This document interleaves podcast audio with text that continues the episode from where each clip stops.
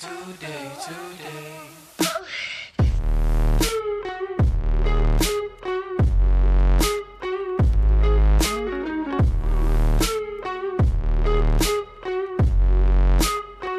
What is up, guys? Welcome back to the Bread to Build podcast, a project dedicated to sharing the stories of the people who build and those who help move construction forward.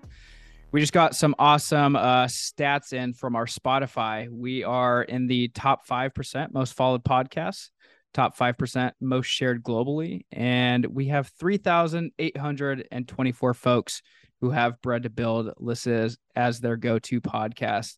Um, one thing that I wanted to say is none of this would be possible without you guys who have listened, been a guest, and shared the episode or an episode with your friends. Um, we've had countless messages, both Matt and I, uh, messages around, you know, we, we've helped next gen professionals choose a career in construction, even though when their parents told them otherwise. Helped people feel less alone when they're overcoming addiction. We've helped leaders find new ways to bring the best out of their people and have helped uh, business owners gain a new level of confidence in their business and personal growth. Receiving messages like this is exactly why we do the podcast. Uh, we want to bring our community together uh, by sharing the stories that can help each other build businesses and find more success in our careers.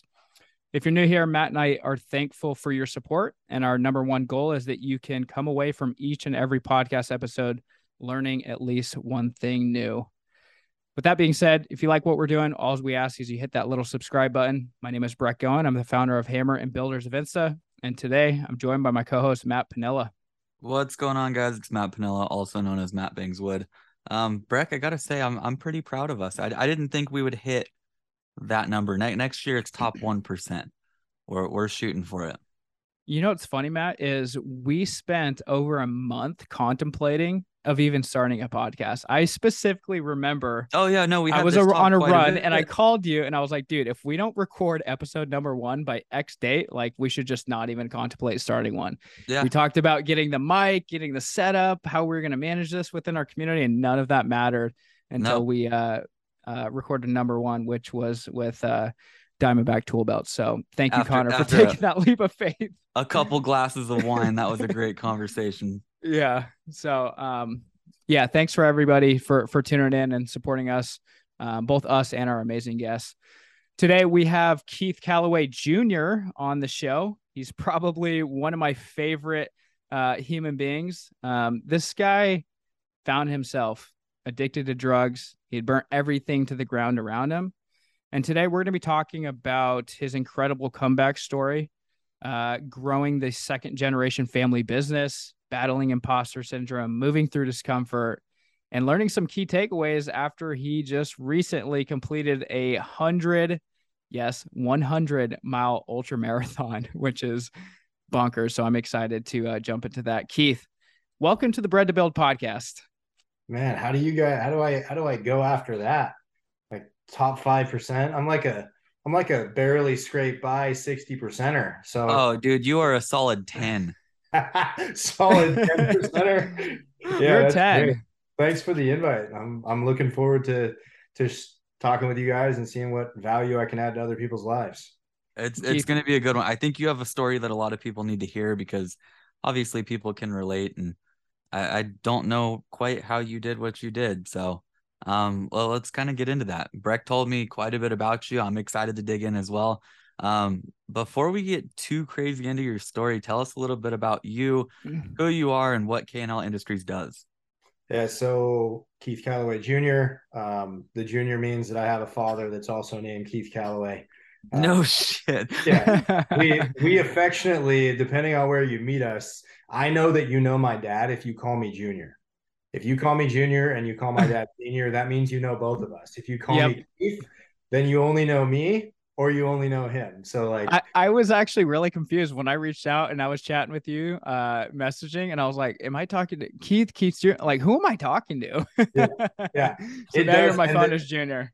And before like crazy good cell phones came out, apparently we sound alike on the phone. So people oh, would gosh. on the phone, they'd be like, "Which Keith am I talking to?" so, so there was that. Yeah. The majority of people call you junior and senior. Yeah, most of us we we go by junior and senior. My wife calls me Keith. She calls my dad dad, right? Like so there's some weird Mhm. like there's only a handful of people that call me Keith in life. And uh and actually one of the most of them come from recovery, like the world the worlds Hmm. of getting sober. That's where I gotcha. my name is Keith. Um, I'm also Keith in a few other tiny arenas, but most of my life is junior. There we go. So what what is it that you guys do? How how long you guys been doing this? So my dad started K&L Industries. We're uh, a paving company just south of Portland, Oregon. He started this business in 84. Um, it started out as a roofing business and better better known as anything for a buck. He was like, did I do anything? Because he started having kids at like an alarming rate, of which I'm the oldest. Um, so I've got six little brothers and sisters. Um, Holy so shit. in the early 80s, Big I'm sure- family. yeah, I'm sure in, in the early 80s, did you guys know there was a massive recession and like Yeah, eight, interest I think rates was, hit 17, 18%? Dude, it was no interest rates were freaking high. Yeah. Well, my dad was trying to support like six boys and a, and a girl along with my mom. And we were like, his house payment and his grocery bill were the same. oh It's my like- god. In the 80s, my house payment was 300 a month and my grocery bill was 300 a month. And I was trying to figure out how to pay that on a $3 an hour minimum wage. Oh shit. So he started this roofing, um, doing cedar shake repair because cedar shake was all the rage back then. And Mhm. uh, Mhm. my my mom's family um, was all into paving, and so they would they would show up in the Hmm. summer in Oregon, and uh, he was like, "Dude, if they these guys can do this, I can probably figure this out." And with a few bucks and a and a pickup, he was like, "I think I'm going to become a paver." And so from that to fast forward 38 years, we're uh, we're do, we're going to do for those guys who are paving guys, we're going to do somewhere around 60,000 tons of asphalt this year. We're gonna with 38 employees. Um, What's that the- equivalent to jobs, Keith? Or uh, junior, I mean. last year, last year on 800 on 10 million, we did 810 jobs, and we're gonna hit we're gonna hit 17 million this year. We're gonna Let's go. Almost double. And seven years ago, when I got sober, we were 900,000. Oh my god, congratulations. Yeah. So it's been like when you Talk about reinventing. Fast, Seriously. fast. Like if you can't keep up, you're gonna get left behind. Like we got to go because Oh, that's aw- every minute. When you get your yacht, we better get invited. Yeah, well, no, it's not the yacht. I'm gonna own an NFL team. I can't play Go. football. Put me in pads, baby. No, I don't Number need to play recruit. football either. I just need to have. I just like I want to. I want to be the guy that can be like, you know what? I think I want to watch the game from the sidelines today. There we go. Fair enough. I'll I'll be there with you. I'll, I'll give you water and stuff. Yeah. Exactly. I've Exactly. been on the sidelines of those games. Those guys are monsters. Yeah, monsters. I'd li- I'd like to see what it's like. um okay so i i that that's interesting because most people see knl today obviously you guys are pushing a ton of paving and asphalt stuff uh i don't think a lot of people knew the cedar shake and siding part of the business Yeah, Or that started out as roofing. Like that That's a- yeah a weird transition, but that makes sense. yeah. It's it's the so my dad figured out like the reason that he went from paving to roof or roofing to paving is he said first off roofing in Oregon like certain times of the year you're not going to be able to do a roof for five six seven weeks. No. You can't tear a roof off and re-roof it when it's pouring down rain. Yeah. Like Yeah. you can you can tent certain sections of it, but it is so hard and time consuming and expensive. Yeah. And remember, he had so many kids, they were literally eating him out of the house. He's like, I didn't have a choice. Like I couldn't wait a month for a paycheck. So I had to Mm. figure out this. And he goes, and my parents, and this is like the highest degree of respect I can pay to them. My Mm. dad and mom showed up to everything. My dad said, I got to figure out how to make Yep. the most money I can in the shortest amount of time so that I can be a dad to all these kids. So I love that. Transi- transitioned into paving because the asphalt plant shut down at two or three and they're done. Like there's no firing them back up. They're done Yeah. till tomorrow morning. So he knew he Mm. could be done by four o'clock and, And and be be there for you guys. and be there for be you know be dad for the rest of the day. That's freaking commendable. That's awesome. so you guys have what 38 40 employees today mom and dad still in the business with you then Yep. or So what's that look like yeah, so technically my dad is the CEO. I would be the COO. Mhm. And right now, my dad is also doubling as the sales manager who's underneath me. So I'm underneath my dad, but he's underneath me. So in the office, he chews your ass. Outside of the office, you chew his. Yes. I love that. So, uh, and then I'm the production manager, and my mom is the finance manager. So, right now, the three leadership positions that there should be five people at our leadership table. There's only three me, mom, and dad. Uh, Everyone else is in the field. not well, we have sales guys, we have some office Mhm. staff, Yeah. um, but at our leadership table, the Yeah. people make all the decisions, the that's the five people, and we're working on uh, bringing a couple more in to to alleviate my dad's responsibilities and kind of get him to the place where you know he's arrived because he's Yeah. worked a long time on building this with me. Yeah. No, he That's sounds like he's been in it for a minute and definitely blood, sweat, and tears in there. Yeah, I know I know a lot of uh business owners going through that transition period and hand it off to the the second generation. I'm close to a few business owners that are going through that exact phase. Yeah, most of them, dude. I'm telling you, second generation is, um, it's difficult. So I, one of my favorite stories, and, and like, there's like two families in my family, right? We have the same parents. Parents have been married forever. Mhm. Um, but the older four boys, there was a couple times in high school where my dad would, he came to us and was like, "Look, you guys are going to stay out of school today. I can't afford to pay the mortgage and pay labor, so I'm going to buy you lunch, but we're going to go pay the bills today as a family." So Mm, was me, dad, oh, a you couple guys went drivers. through it then. Yeah, and so like that's awesome. like we were when I say we were broke, broke, and we came from nothing. It was like from the trailer park. Like we came from camping inside at the trailer park because we didn't know that the lights were off because we couldn't pay the power bill. So when people are like, "Hey, it must be nice, you're second generation," I'm like, Yeah. "You have no freaking idea what you're talking about." Mm, none and to watch that you know continue to grow and be able to pay my parents back and say hey like chill out we can make this work whatever you want um, has been massively rewarding That's awesome. That's I love that. The, the favorite part that you brought up too, Keith, it, it, I found this um, to resonate with me is your your dad showed up to all the games or Yeah. events or whatever. Um, that that's one thing I, I had written um, some of my family members a, a little journal around Christmas of you know the top things that I appreciated about them, and that was one of the things that I listed for my dad because I knew he worked his ass off and showing up to those things. I was like, I don't know how you did it, but you did it. yeah. like think about today how hard it is to continue like if we have a four o'clock appointment you have a 4 Mhm. o'clock anything how hard it is to make sure you're on time to that Yeah. it's difficult. And my parents, I could probably count on my one hand the number of things they missed through my entire sports career. Yeah. And every time my parents had a conversation with me saying, Hey, we have to miss one of these things. And your dad and I were talking, and we missed theirs last time. So we're going to go to theirs. But we Mhm. want you to know that we put a lot of Mm. thought into this. And and they would fill me in on the plan, but they'd include me in it. And so I never Yeah. felt like they left or they abandoned me. Right. And all my siblings felt the same way. It was That's important as a kid growing up is knowing that you have people there for you. Yeah. Yeah. So camaraderie, loyalty, those are huge familial um, tr- traits that like people are like, dude, you guys are like really territorial, like Mhm. really, really territorial. Um, funny little sidebar. You guys know who Chael Sonnen is? Yeah. UFC fighter. So he was he was one of our high school wrestling coaches. Okay. And so he takes us to Pocatello, Idaho, to the nationals for like 14 year olds and under.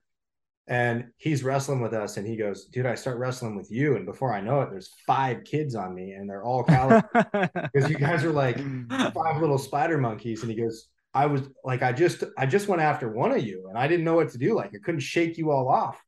And he's like, "You guys are like primal with how this works. like somebody you sensed that one of your people were in trouble, and you were all there." I'm I'm curious with that. Are you are you working alongside you you said you had what, five brothers and a sister? Yeah. Are are they working in the company as well? No, my dad and a couple of my brothers were investors in a couple of their businesses. Um, because like, so if I run down the list, I'm here in Oregon. I co-own this with my dad. Um, the, the next one down, Jason, he was in the military, but now he's in uh, North Dakota. He owns a construction company, um, remodeling and framing and Mhm. roofing and siding. And then Billy owns a paving company in Alaska. My third brother, and then my fourth brother owns a roofing company here a mile from me that my dad and I are investors in. Mhm. And then my sister married an electrician who's probably going to own a business of his own soon after he gets his five years in that you have to do. in Yeah. order. My brother Paul, number six, he actually works inside the business with us. Um, he he did have a, a gutter company, and he was like, "Look, I just want to be a dad more, so I need more time, and and I'd like to come back." So he just recently came back, and then number seven is in Indianapolis, and we're helping him start a. Uh, he's starting a drive-through coffee shop. Like Oh, heck yeah. literally, my dad leaves tomorrow to go look, scout out some spots and some locations where we're going to put that together with him, and I've never seen your father. I've never met your father, but I can tell that that man is a stand-up man that would do anything for you guys. Yeah. So like I tell people that if like what I want is a legacy, you ever meet those people where you know how to act when they show up? Oh yeah. My dad, you can have like the most foul mouthed group of people in the world, but when my dad shows up in the room, everybody suddenly stops talking like that. Mm. That's what I want. Like I want to be able to be that guy that walks into a room that's that thermostat that isn't judgy, but everybody knows He's here. how to act. Yeah. That's thermostat. awesome. I like that. I Yeah. I was I was messaging with your dad and I I told him I obviously haven't met him yet, but I'm looking forward to that day. Uh, but I messaged him and I told him I'm I'm glad that I met uh, the Keith Jr. of today, and he said me too. yeah. I was So a, I- I, was a riot before. I'm telling you, I had a great time. I don't know what everybody else's problem was. let's talk about let's talk about the riot, Keith. We we we've had a few people on the podcast that have uh you know battled with addiction one way or another um each you know they all have their unique stories and how they ended up beating it some have just gone cold turkey others have just you know got up from rock bottom enough times where they could couldn't take it anymore Mhm. uh, but you have a pretty amazing transformation from what I know, and probably a lot of people don't know. But several years ago, you found yourself addicted to drugs, you wasted millions of dollars, and you burnt everything to the ground. I want you to walk us through memory lane and how it all started. So first off, um, I, dude, I was I have this alcoholic mind. Like nothing is ever enough. Like I just finished running hundred miles, and I'm like, probably more. Right? Like this is the way my mind works, and that's how it's always worked. You know, there's those kids who are bright in school or they're good at sports, and and they just throw it all away. Well, I was bright, and I never really had to apply myself, and and so I just figured out how to quote unquote hack the system. Like social media would say it's a hack today. Yeah. Well, it's just quick smart. Like I was street smart. I figured out how to hustle early. Um, because when you come from the trailer park and you're broke, like you don't have nice clothes, you got to trade for them. My mom was always like, How did you get that? Like, how did you get those shoes? And I'm like, Well, I was doing people's homework for $5 a paper, or I Mhm. was trading this. And like, so alcoholic thinking is always been in my blood and overachieving was um, was just part of who I needed to be. I needed external rewards for internal value. So Mm. like I, I needed somebody to applaud me showing up to work on time when like that's what normal people do every day. yeah. Mhm. Not, it shouldn't be something that that is uh that is applauded or rewarded. It's just something that's really respectful. Um so I married my first girlfriend. She gave uh, she was actually the first girl that gave me any attention. Um some people that works for uh I would 10 out of 10 not recommend. Um it didn't work for me. And I just thought like what was going on in our life was like we she was going through a rough spot. I was going through this like weird let's grow up. Um and then she you know she was like I don't love you anymore. And there's some other circumstances but that's not it's not really the platform to talk about those, but we ended up getting a divorce. Right? Like she was like, "Hey, listen, I don't love you. I don't really like you. Um I'm not going to be with you." At what age? 29. 20 And you're saying that that's when things took a turn. Yeah, that's when things took a turn. Well, and this is the crazy part. I'm 29 years old and I'd never been to a bar. I'd never been to like now I can tell you like I've never been to an adult entertainment establishment. I'd never been anywhere in life that offered um, what I would consider um, the quick, short, and fast way to the bottoms or the debauchery that the world can offer. Yeah. And Mhm. so I start hanging out in the bar, and to be honest, like I loved it. I was like, listen, like we can lie about stories, we can make up how cool our lives are. Like I can tell you, like I want to let the truth get in the way of a really good story, and I can tell a story with the best of them. And so the bar scene, like, dude, I was great at it. And if you hang out with people like me, eventually you find your if you get drunk enough, eventually you find yourself driving. You drive find yourself you find yourself mm-hmm. driving after 2 30 a.m. You find yourself going to places where they sell extracurricular products. And so July 3rd of 2013, I'm going through like ending my divorce, like signing papers for this divorce. And I switched seats in a truck. And the kind of people I was running around with, apparently, and I didn't know this because I'd never been around the world, like he was doing drugs. So we switched seats in a truck and it was a pure leaf, unsweetened iced tea. It was the green label. Like every time I see it in the convenience store, I'm like, oh, just Mm. just gives me the chills. So we switch seats, but we don't switch drinks. And he'd put meth in his iced tea. And I drank meth in the iced tea, and I had what I call my first spiritual experience. Oh, you that was the first time you'd ever First time. I'd never smoked weed. I'd never done cocaine. I'd never like I'd gotten drunk, but Oh that was it. Lord. I'd never done anything in life. And I've always walked around with this like sinking anxiety that something bad is always about to happen. And my spiritual experience when I put that stuff, that drug in my body, my ears and my chin left my chest. I breathed in and out and I went, ah. And what I felt was the world is lucky I'm here. I went from being scared and just lonely and anxiety ridden to, dude, I am literally the gift to Earth. Everybody here loves. So And- what what did that do? That led you into obviously I- you're still hanging around with these people. Yeah. Well, I didn't know it was, I didn't, I was like, what is this? And the guy was like, oh, it's just a little go fast. Well, I was like, well, I want to, if that going was real fast, fast what- right now. what's faster?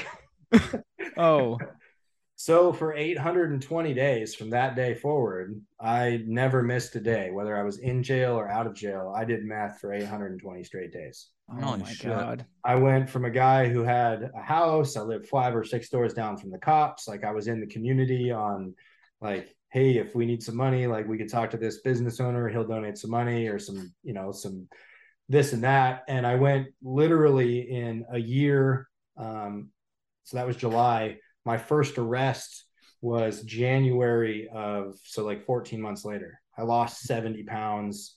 Uh, was just skin and bones. Like I'm I'm 5'11. I jokingly tell my wife I'm six foot, but I'm 5'11 and 245. And when I went to rehab s- 20, two and years and three months later, I was 5'11 and 150 pounds. Oh my gosh. A size 28, 29 waist. Um, I didn't eat like like the the world the world slipped by me. I went from like I got a divorce, started doing drugs. Uh, I was telling this before, like I filed bankruptcy on millions of dollars, like in this same time period, because it was post 2009 downfall. Um, like who gives a 25 year old millions of dollars? What kind of kind of ignorant bank does this? That bank folded because they didn't do things wise. like the majority of them. Yeah, exactly. But like, so I'm going through a divorce. I find drugs. I get a. I'm going through bankruptcy. Um, I get addicted to drugs. I cash in my retirements. I I sell everything I've ever had. Um, I get I get in wrecks, uninsured, in my in new pickups. Oh like, dude, I just I destroy my life to the point where I get arrested six times in seven months, get 11 driving while suspended. And this is the best part. So if you don't show up for the driving while suspended, the $400 ticket goes to $5,400. So like all of this happens in a really short period of time. And I'd like to tell you that I was like, oh my gosh, I should probably change my life's trajectory. But what it was is I talked to my attorney who I happened to go to high school with, and he was like, Keith, if you don't like get some help, dude, you're gonna end in prison. Um, and I was like, well, that doesn't sound fun. And he goes, Yeah, I mean, you could go to rehab. And I was like, Are there girls there? Literally, no joke. That was the that was the motivating thing. So I'm like, Well, yeah, I'm gonna choose that. Let's find a rehab to go to. You went to fucking rehab because you thought there was females there? yes. Oh my Yes. lord. So, and this is the best part. So, this is like God doing for me what I couldn't do for myself. God knew that if I went to a, a rehab with females, like I wasn't going to stay. So, I'm a day late to rehab in Palm Springs. They fill the bed, and I have to be shipped from Palm Springs to Santa Monica to go to an all male facility. Yeah, no joke. Like, God, God knew exactly what this kid needed because he was like, listen, you're kind of like slow and I need to take all of the distractions away from you. And that was the beginning of this what the the version of me that you're that you guys are meeting now is like I was I was broken. I was willing to listen to the opportunity that of somebody else and their life. Like they could tell me in their their words and their story how they felt and how their life sucked. And then like how it got better. And if somebody told me early on in sobriety that I was the most important person in the room and I wanted to go back to that room every night. Mm. Because I was like, nobody has ever told me that. Nobody could fill me up like that. I'm just curious. Now that you are sober and everything, do you still feel that way that you need that constant like appreciation from people? No. No, I've I so I love the the term that Ed Mylett uses. Like self-esteem is when you keep promises to yourself. I, I love that one. I didn't realize that by like rationalizing my actions, what I was doing is I was creating circumstances that broke my esteem and I didn't have a mm. self esteem. So I was going and overcompensating and trying to overshoot the mark. And because I failed so often, I felt like a failure. And then I made failure like decisions. Mhm. So as I was reinventing myself, somebody said, Well, why don't you like my sponsor, my AA sponsor? The first spiritual thing I did was he was like, Listen, I need you to con like I need you to commit to not breaking the law. That's the first that's the first rung of spirituality for broken individuals like you. So it mm-hmm. was that. And then it was, hey, I want you to go offer compliments and I want you to go stand at Safeway for an hour after this. And I want you to push people's carts back to the cart bin. I'm like, why? And he goes, don't ask why, just go do it. And I would, I went and did it. And he's standing over there and or he's sitting over there in his truck watching me laugh. You know, I felt like he was laughing at me, making fun of me. But what he was teaching me is that if you do kind things for other people, you get value out of it. Yeah. Like you get self esteem by being kind and doing gestures for other people with zero hook. Like there's no come back to me. There's no call Yeah. to action. There's nothing. It's because you're a decent human being. Absolutely. No, it makes you feel good yourself. I I find myself doing that. I have I have a lot of problems with like depression and anxiety and stuff and giving back and helping other people makes me feel 10 times Mhm. happier than most things in life. So Yeah, I like- I can relate to that a lot. Those days where I find myself, because I have a pity party on a regular basis, um, what I do now is I know I have some tactical skills that I understand that when I'm in that, it's because I feel alone and I need to get out of me. Yeah. So I call somebody mm-hmm. else and ask them how their day. is. Mm-hmm. And I ask them what they've done for somebody else. And what what it does is it creates this pay it forward cycle. yeah. They're like, you know what, I haven't done anything for anybody else today. And it could be something simple like go, dude, go through a drive through and buy somebody something behind you. Yeah. You know, start this flow of positivity in your life that changes where you're headed. Because Absolutely. the thing that I learned in early recovery that I loved, my sponsor told me, he goes, You can have any life you want. You just have to be willing to put in the work.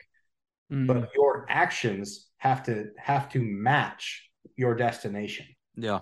So if you want, and he used spam and filet mignon, because I'm a fat kid at heart. He's like, if you want spam sobriety, just do the just do the least, and you'll get like the least amount of recovery. You'll get like this high this high in the accomplishments of life. But if you want real like influence and accomplishment, you have to take all of the ris- excuses and pull them off the table. And you got to take that ability for you to rationalize halfway and throw it out the window. Because if you do halfway, you're always going to regret the end result. And the massive change in our business and in my personal life has come because I was like, I'm no longer going to rationalize the halfway things. Yeah. Like that's all that's in what all the time. to. Absolutely. I like that. Keith, I, I'm curious to ask. A, a lot of people that will go to rehab um, will relapse and kind of fall back down. Was it just a slap in the face for you, where everything kind of started on this upwards trajectory, or were there a lot of hurdles that you had to battle through?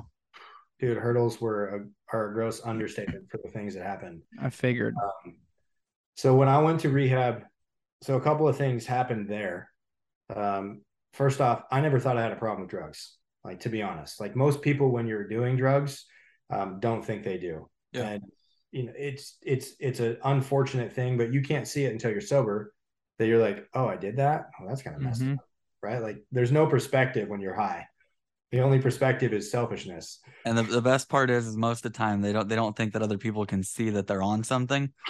Especially like the full blown tweakers. Like, dude, Yeah. you're doing the noodle in the parking lot. Everybody knows it. Yeah. No, and like you put a tweaker with money because I was stealing massive amounts of dollars from my parents. Dude, I was at the Mhm. casino with like 10 machines feeding hundred dollars. Oh my god. Like with my Bluetooth speaker up on top of the machine, just dancing through the aisle. Lord. Yeah. Like if if uh, I got stories through crazy stories, but like I stole literally millions of dollars from my parents for this. But back to your question, like what what were the obstacles? I mean, there was a bunch of physical obstacles. Um, I watched what people came in looking like. I watched what they did. Um, I, I listened to how they talked. Uh, a couple of guys talked about their experiences with their parents. My parents have always loved me. They've always been epic individuals. Like they have a moral and ethical character that is like literally second to none. It's so it's so high sometimes that I feel like I'm compromising things because I'm like, uh, look, we, we, we're not lying to somebody. They gave us this. Like we're, you know, we have to rationalize these things. They're they're just one of the, the just that thermostat type of people. So I watched this, and my dad flew down on a one way ticket to visit me in rehab, and I didn't want to see him. Like I did a lot of drugs over my dad, and the particular thing that burnt me is when we signed those bankruptcy papers because he had to file bankruptcy because we're in business together. He said, My legacy's gone. And what I heard him say, what I internalized was, You took my legacy from me. Yeah. Mm. And so I did a lot of drugs over trying to You, forget. you that. held that on you. Yeah, I, I, I, because I felt like God, right? Like I had this God complex where I was the influence that changed the trajectory of everything in life for everyone around me. Right? I was not right sized by any means. The Mhm. butterfly effect of Keith.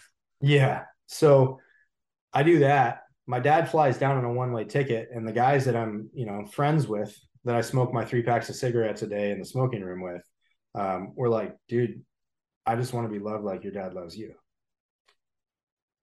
And it start what I don't think I changed at that moment, but I became willing to look at what they saw because I respected those drug addicts' opinion of my dad Yeah. Mm. because those dudes helped me. And I was like, well, what are they talking about? And so it was just this willingness to look at the way that I was viewing things that started in rehab. And it took me coming home and my dad driving me, my mom and dad drove me around for like 18 months.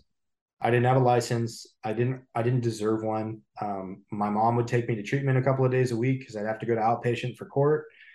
I'd have to go take UAs for court and for treatment. Like there was a couple days a week where I'm three hours late to work and my mom would take me to work and then I ride home with my dad. And we started to repair that relationship. And I started asking him questions like, why do you why do you believe in God? Why do you have these things that you do? Why are you why would you not go through the the steps of like being friends or going like my dad's never stepped into a bar without my mom.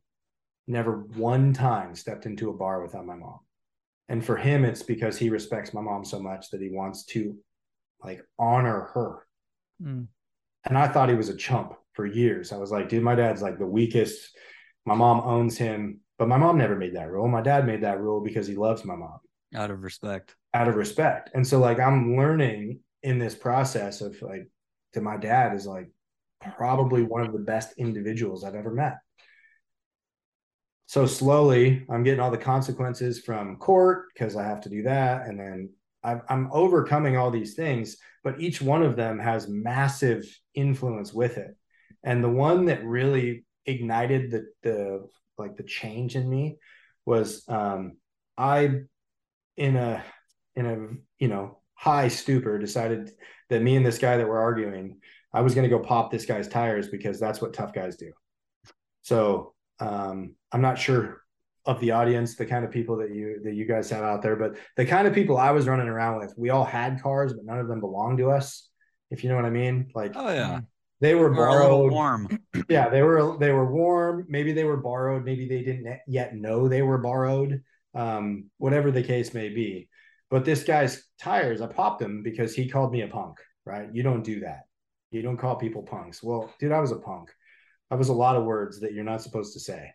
And so I get sober, and my sponsor's like, "Hey, let's let's start making some amends for this." And I go show up to this people's house for this guy that he's also doing drugs. He's been doing drugs for 20 years.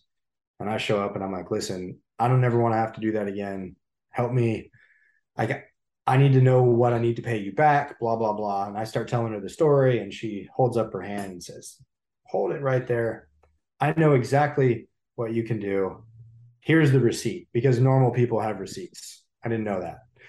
So she pulls up the receipt and I instantly, when she reads me the number, feel like I'm not enough again because I've been saving a hundred dollars a week for this amend, and I only have I'm like a hundred bucks short. And I'm like, in my mind, I'm like, dude, I'm never gonna be enough. Never ever am I ever gonna be enough. And she looks at me and she says, But that the money you have is plenty. Like it's not about the money. Let me tell you about the thing we're most thankful for. See, for the last six months, you've been driving around and that kid Dakota that you've been picking up because I had a truck and insurance, and this other kid had a license and no truck. So this kid in the community, I'd let take my truck. He'd come pick me up. We'd go pick this kid Dakota up, and we'd go to meetings. And like that was my little posse. We'd hang out. So she says, "I want to thank you because Dakota's my grandson, and for the first time in 20 years, he's sober for Christmas." And I want to tell you that I'm really proud of what you're doing and that you're making a difference in the impact and the impact in this community is something that you will you will have never you won't have any idea what it is. But I want to tell you thank you because I got Christmas with somebody I'd never had it with before. Wow. And that was like, dude, you want to talk about lighting a guy on fire for change? I walked into that situation feeling like the biggest piece of trash in the world and walked out feeling like a whole human being for the first time in my life. That's awesome. Right. So You made a you made a huge difference. huge difference. That kid, unfortunately, that kid's relapsed and he's gone. Right, like he passed away on an overdose. But that's like those re those those like reminders that life is so short and so fragile that that could happen to me has kept me sober. That's it's kept me from going back out. And I don't ever want to have to go back into another person to say that again. So those are the things that changed. And there's like, dude, there's like 50 of those stories, but that's the one that really changed who I was into like, yeah, I'm going to change my life. And you know what? Not only do I want to change my life, I want to give other opportunities to people to change their lives because because I want people to know that when they're feeling dark, depressed, homeless, or high, that that your ceiling in your life doesn't have to be what you think it is. Like the only ceiling in your life is the one you put on your head. Absolutely. Circumstances do keep you in places for a while, but if you're determined enough, you, you can change anything. I think that's I mean- something a lot of people feel trapped with is that they they feel like they're capable of going nowhere. Yeah. Get around people who tell you you can't. Like I love I love the idea um one of the one of the guys that I spend a lot of time around now is one of my best friends. Um he ignored my first DM and then also my second DM.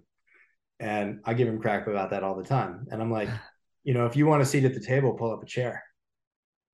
Like just do it. You know, what's the worst that's going to happen? You're going to you're going to lose something you don't have anyway. Yeah, it doesn't exist So yet. pull up a chair. People are more scared of you than you are of them. So after that moment, Keith, this probably sparked a lot of the rebuilding phase. Is that correct? Yeah. So you started discovering more and more about what made your dad unique, taking Yeah. all of those learning lessons and probably uh, just your understanding of the world uh, started shaping your actions and how you perceive things. Um, and I imagine that that happened over the next several years. You started working in the family business. Is that kind of, am I following at least that was the rebuilding phase for you? Yeah. So like when you tie the personal development from like getting sober and rebuilding who I was as an individual with if you put the timeline of that with the timeline of the business, there's this like direct correlation up with both of them.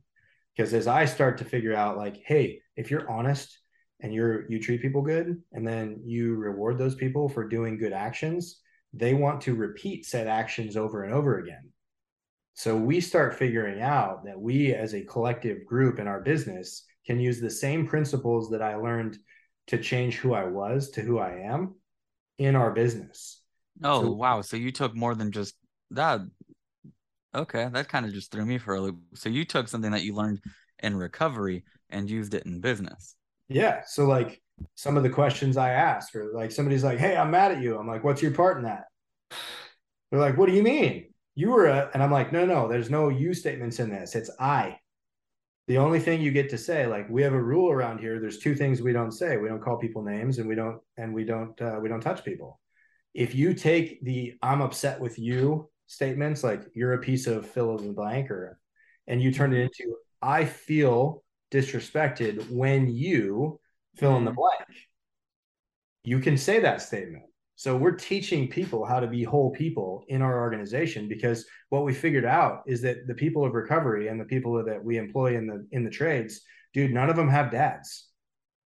Like a high a high percentage of them, like 80 plus percent, do not have fathers. And if they do, their father is somebody that they don't like. I have to ask you: Do you genuinely feel like if your father wasn't who he is and what he was for you, that you wouldn't have gotten sober? There's a there's a strong strong possibility of that. Yeah. What, what would your advice be for people that didn't have that figure? you, your dad doesn't have to be the one that sired you. Like he doesn't have to be the sperm donor in your life. Find somebody that you know, and it, find somebody older that that's that you respect. The the term that I use is find somebody you trade lives with, and then take their advice. Mm, like good one. if you don't have a dad, find somebody in your life and go go start spending time at an old folks home. Go start donating time somewhere, volunteering. One of these people will light up a room when when they walk into it and ask them to be your mentor. Like and ask formally, say, "Hey, I'd like to spend some time with you because I want to know what makes you special." Because when you Mhm. walk into a room, you change the dynamic of that room and I'm interested in becoming a person like that. So even if it's not That was good. family guidance, find guidance somehow. Yeah, because family guidance is broken. Yeah.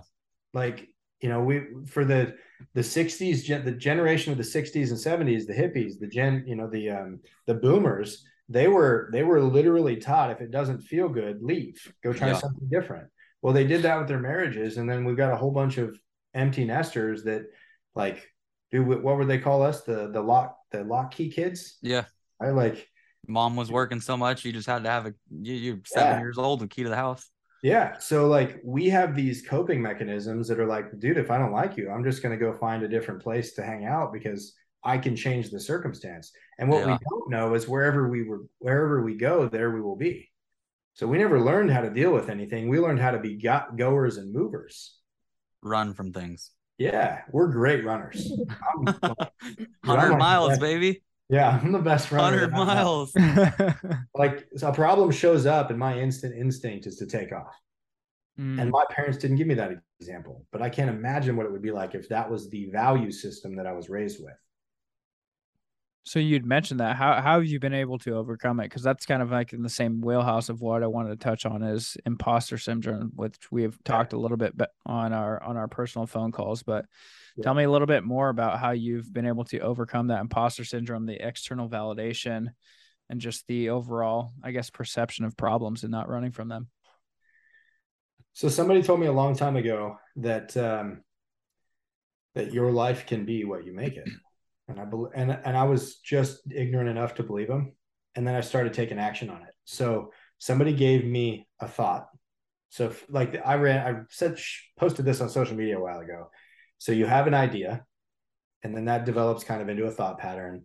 The thought turns into action. The action Mhm. turns into um, habits habits develop character and character turns into destiny right like so it starts out with the decision the decision is i'm no longer taking shortcuts right like i decided in my life that i was going to take the road less traveled because the one that's the shortcut dude i've done it all and i'm not i don't want to be part of that shortcut life anymore the shortcut life while it's fast and it's fun dude it leaves you lonely and Yeah. there's no real relationship there. Like you you might occasionally find someone you, that you connect with, but the reality is I was always looking for the easier, softer, quicker way. And to become the non the not poster, the not imposter, um, what I decided to do, um, I call it the B-Rabbit. So everybody knows the movie Eight Mile, right? Absolutely. Mhm. So when he stands up and says, "My mom is this. I am from the trailer park. I got spag- spaghetti throw up on my shirt." Like he Mhm. starts saying all the things he is. What he did in that moment is what I did in my life. I realized that as long as I went out and I told people who I was, no longer could it be power against me. Now it was my superpower to tell people what I used to be and say, when somebody does show up and they're like, dude, you were a gigantic piece of crap. And I'm like, yeah, I'm really sorry about that. It's vulnerability. You break down that wall. You don't give them that power of being able to tell you what you are because you're already telling them what you are. Yeah. And it, and the crazy part is where it came from. There was a landlord that we were renting a shop from, and this is dude. I, I chopped cars up. I sold drugs out of this place. I did. I mean, everything you could do. I mean, there's things buried that you shouldn't be shouldn't be buried. All this stuff, and FBI. Like- yeah, and like you know, Target practiced outside. You know, right outside the city. All the all the things that you're not supposed to do. And this guy was like, I'm going to tell everybody what you did. And I said, Joke's on you, pal. Anybody who knows me already does. Like, I don't, I don't care if you tell anybody. And I clicked. I was like, dude, that guy has no power over me. yeah. They don't have And leverage so- anymore. Yeah, no, no leverage. So literally, I talk about all the nasty things that I did, all the deepest, darkest secrets. Um, because what I figured out is if I tell them, they can actually be tools for change. Because when I was in the depths of my like addiction, I just wanted to tell me somebody to tell me that I was worthy and that I was worthwhile and that there was a way out. Like that's what I wanted. Like if the neighbors that started the Facebook chat about my house being the drug house, if one of them walked over with food and said, "Hey, I want I want you to know that I love you and I care about you because you're someone's son," I probably would have broke down and just sobbed. I think that's how most of them are. They have like a, a rough exterior, but deep down they just Yeah. need help in some way. And Yeah. with, with that, I'm kind of curious now that you're sober, if you could give advice to someone out there battling addiction, what would it be?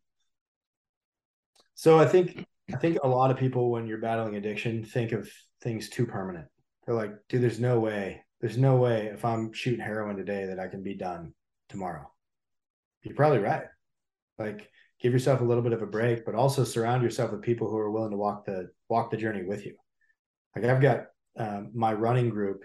There's nine of us in that running group. Eight of us are sober members of AA, and the other guy is my brother, who's not an alcoholic, but he's weird. Like he's I think he's, he's just weird. Like, all of his friends happen to be sober alcoholics, but like So surround yourself by people that can help you. yeah, you well, it's that that old saying, you're the sum of the five closest people to you.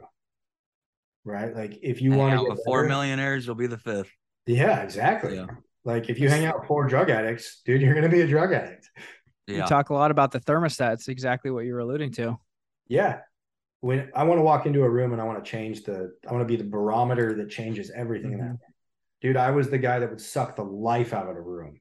hmm I would walk in and be like, I would just take any amount of joy and serenity and peace and I would throw it right Everything. out the window because I knew that if I created emotion, that I would get you to do, I could manipulate you into doing what I wanted you to do. Mm.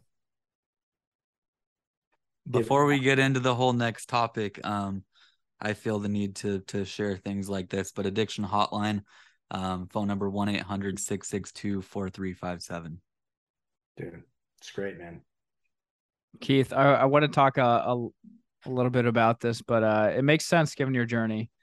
Um, you you had mentioned a little bit before our podcast that you're both big on being a, a sh- second chance employer, given your own personal story, but you're also a big believer that your past doesn't dictate uh, your future, and folks need uh, a supportive place to rebuild. Talk to me a little bit more about what being a second chance employer looks like for you guys at KNL. Well, the first thing I'll tell people is that if you hang out with snakes, eventually you get bit. Right. So it's not clean. It's not fun. Um, as a matter of fact, over over here, there's some UAs that like I'll hand somebody a UA and say, I'll do one if you'll do one. And so like it is, it is, it's touchy. And it's messy. But dude, when somebody changes their life and you get to watch them get their kids back and you get to watch them buy a house, you get to watch them go from a 500 credit score to, hey, dude, I just financed my first vehicle at 2% with no money down.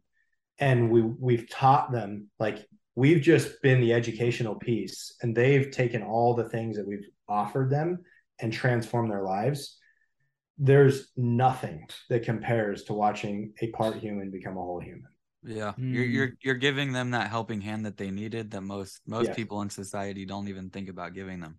yeah and they they'll like the thing that comes out most often like there was a guy who got off probation for something he did when he was 19 he was 50 something when he got off probation Holy shit! and he said dude i'm so thankful that i work here because you guys helped me get off probation i said no i just told you it was possible You did it. Mm, yeah you did all the work i just told you you could So with being a second chance employer, um, I, I really like what your website says as well. It says that your company is transforming lives one shovel at a time. I think that that's awesome. Um, how exactly are you sourcing these people? Are you like I know I know you've mentioned you've gone to jails and talked as well. Are you getting them like via parole or how does that how does that process work? So the usually what happens is it's a friend of a friend. Like there's a lot of there's a lot of word of mouth referrals we get. Um, I do go and I do take meetings into the jail. So and people are like, "Where do you live? What do you do?" And I'm like, "Dude, I, this is where I work. If you guys if you guys want a job, come find me when you're out. Like, here's the website, here's the address, here's where we are. Um, I don't mind telling people any of that stuff. But where we find most of them, uh, where I find a lot of them, honestly, is people just run into us. Like they're like, hey, Hmm. they'll walk up on the street, hey, I'm looking for a job. I'm like, well, how hard of how hard are you willing to work? We're like, well, dude, I can I can shovel with the best of them. Like, I know everybody says that. But then we start talking about it. And a lot of times it's um we've, we've had a lot of landscapers come over because landscapers like landscaping seems to be a job that when people get out of prison there's always landscapers looking to hire Yeah. and kind of like that first place that somebody can jump to and then as they build their life they get a little bit of money or they get their license back or they're like okay i need a higher ceiling opportunity and we'll train you.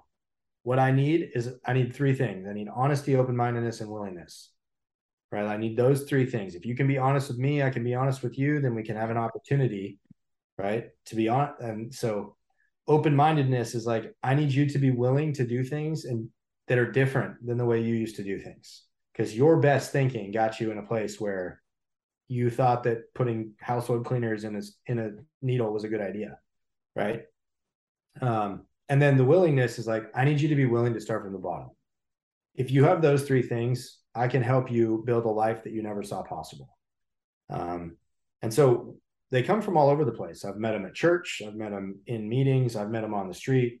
Um, we've had people that watch our social media and they're like, dude, I want to be like the guy that works for you that bought his first house. And I hear you guys teach people how to clean up their credit. And I hear that you, your dad will mentor me and teach me how to get my kids back. And like, these are the things that we do. We figured out that if we taught these people how to become whole individuals and not, dude, it, it, it's not at work. Like what we figured out is that if we taught them how to do the things at home, that the, they showed up more better, more ready and reliable for work. Yeah. No, everything reflects from home. If you have a shitty home life, you're gonna have a shitty work life. If you have to have a solid foundation to build off of. I, I think that's awesome that you're doing that. Um, I, we have a few questions touching on this, but I'm curious. Like you, you're saying that you go to these jails, you're doing these these talks, whether it be just meetings there, whatever it may be, um, about having a second chance. What do you see the most when going in there? Um, do these people want a second chance at life, or are they just saying it because they're locked up? Like, tell me a bit more about that. Yeah. So my favorite thing to do is go to the jail. Are you Uh, going to county? Like, county? Yeah. okay, Yeah. There's there's one like ten minutes from my house, and it's the one that I happen to um, frequent the most as a residence. Um, I tell people that I was a guest there, uh, swearing those same those same blues uh, quite a few times, and the I was number difference between- seventeen down the hall. Yeah, I was in, I was in cell block G. Uh, you know, anyway. Um, and my favorite thing is to tell them that like you and I were the same. Yeah, The only Mhm. difference is that uh, is that I decided I was going to change, and then the only thing I've done right 100% for the last 2000 days is not pick up a drink or a drug. Like I've been fully present for seven plus years every day. Yeah, you that's, pills, that's powders, choice motions, lotions, or potions have changed the way my body feels or my Yeah. decision making. And so, So- we we talk about them, and I'm like, and then I ask them like, is this something you want? Because all I need is for you to say that you want to change, Yeah, and then we can have a conversation. If you don't want it, I'm not going to want it for you, and I'll be the first one to go buy you a bag. Like if you want to go back out, here's 20 bucks, bro. I'll drop you off at the house. Like because I'm not going to want it for you because I learned that in early recovery. And that was something that's a really bad, valuable lesson. I can't teach somebody who's not willing to change. Mm-hmm. I've I've been around a lot of people that have struggled with things before, and like like you're saying, they have to want it themselves. A lot of people will, a lot of addicts will tell you exactly what you want to hear. Oh, we're slick as talking. soon as that fucking door closes, it's uh, back to back to square one. yeah. So I I like that you're you're kind of blunt about it because that that's the reality of it. Yeah. My wife says I'm mean. She goes like to the to the dudes that are that are coming out of recovery, you're like, you're straight up mean. And I said, no, there- You're there's a real. difference. I'm honest. Yeah, See, Mhm. somebody was honest with me and told me that that I could lie to anybody else, but I couldn't lie to them because you can't lie to a liar. Finding comfort in lies is the worst thing. Dude, that that statement changed my life because Mhm. when I when I was trying to figure out how to change my life, I was lying on a regular on a regular basis. And it was fascinating to me that these guys in recovery were like, so after the story, tell me the truth. I'm like, what do you mean? How did you know? They're like, bro, we're all liars. This is what we do. Like we don't we don't want to let the truth get in the way of a good story. So we tell Mhm. what we think you guys want to hear as opposed to saying, hey, listen, like I did that. I was that terrible individual who stole from my grandma, even though I knew that that was her her light bill that was sitting on the counter, or whatever it was. Um, so yeah, I asked them, and I'm really blunt, and I'm the first one to tell you that I'm willing. I'll be the the first one there and your biggest cheerleader. But the moment you walk off the rails, dude, don't call me. Mm-hmm. And they're like, why is that? And I said, because I have boundaries. I want to be the sum of the five closest people around me. And if you get too close and that's who you are, I don't want you around me. yeah, And that's not to say that it's forever, but like we need a separation so that you can see that there was a vacuum created in your life when people like me leave.